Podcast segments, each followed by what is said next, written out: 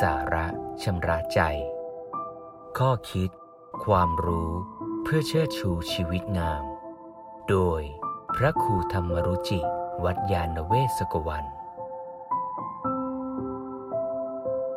ผู้รักษาตนเองเชื่อว่ารักษาผู้อื่น ผู้รักษาผู้อื่นเชื่อว่ารักษาตนเอง มีนิทานเซนอยู่เรื่องหนึ่งเล่าถึงคนตาบอดคนหนึ่ง คนตาบอด ผู้ถือตะเกียง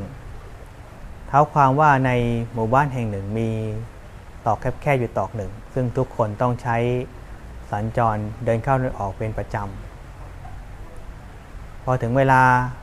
เมื่อคนต้องเดินเข้าเดินออกในยามค่ำในยามมืด ก็มักมีอุบัติเหตุเกิดขึ้น คนก็เดินชนกัน คราหนึ่งมีนักบวชหนุ่มคนหนึ่งเดินผ่าน ในตอกมืดๆแห่งนี้ด้วยความเร่งรีบ รู้สึกไม่มั่นคง แล้วก็รู้สึกหวาดกลัว กลัวว่าจะสะดุดจะชนอะไรหรือเปล่า เพราะมองไม่เห็นครู่ต่อมาก็มีแสงไฟส่องมาในทาง พระก็รู้สึกปลอดภัยขึ้น เมื่อเข้าไปใกล้ก็พบว่าคนที่ถือโคมไฟนั่นเองเป็นคนตาบอด ก็เกิดความประทับใจเออคนตาบอดนี่ดีเหลือเกิน แม้ตัวเองมองไม่เห็นยังถือไฟสองทางให้คนอื่น จึงเข้าไปสนทนาแล้วคุยด้วย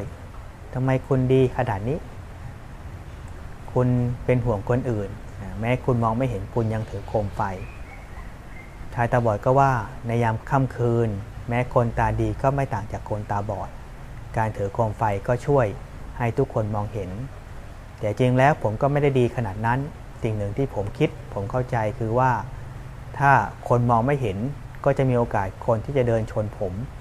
ผมถือโคมไฟเองในส่วนหนึ่งก็คือการช่วยตัวเอง ไม่ให้ถูกคนชน ก็เป็นการป้องกันตัวเองด้วย แล้วก็ช่วยคนอื่นได้เห็นทางได้ชัดเจนมากขึ้น ในบางอย่างเองที่เราช่วยเหลือคนอื่น มันก็เป็นเหตุสะท้อนทำให้ตัวเราก็ดีงาม ปลอดภัยยิ่งขึ้น เช่นเดียวกันการรักษาตัวเองให้ดีงาม ให้เป็นคนที่ไม่สร้างความเดือดร้อน หรือเกิดโทษกับคนอื่น ก็ทำให้คนอื่นก็ปลอดภัยมีความสุขเช่นเดียวกัน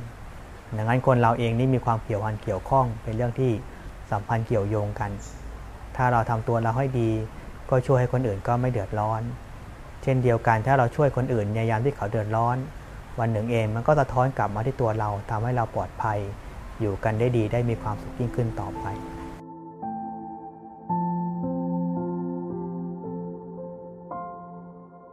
ติดตาม ข้อคิด ความรู้เพื่อเชิดชูชีวิตงาม กับรายการ สาระชำระใจ โดยพระครูธรรมรุจิ วัดยาณเวศกวัน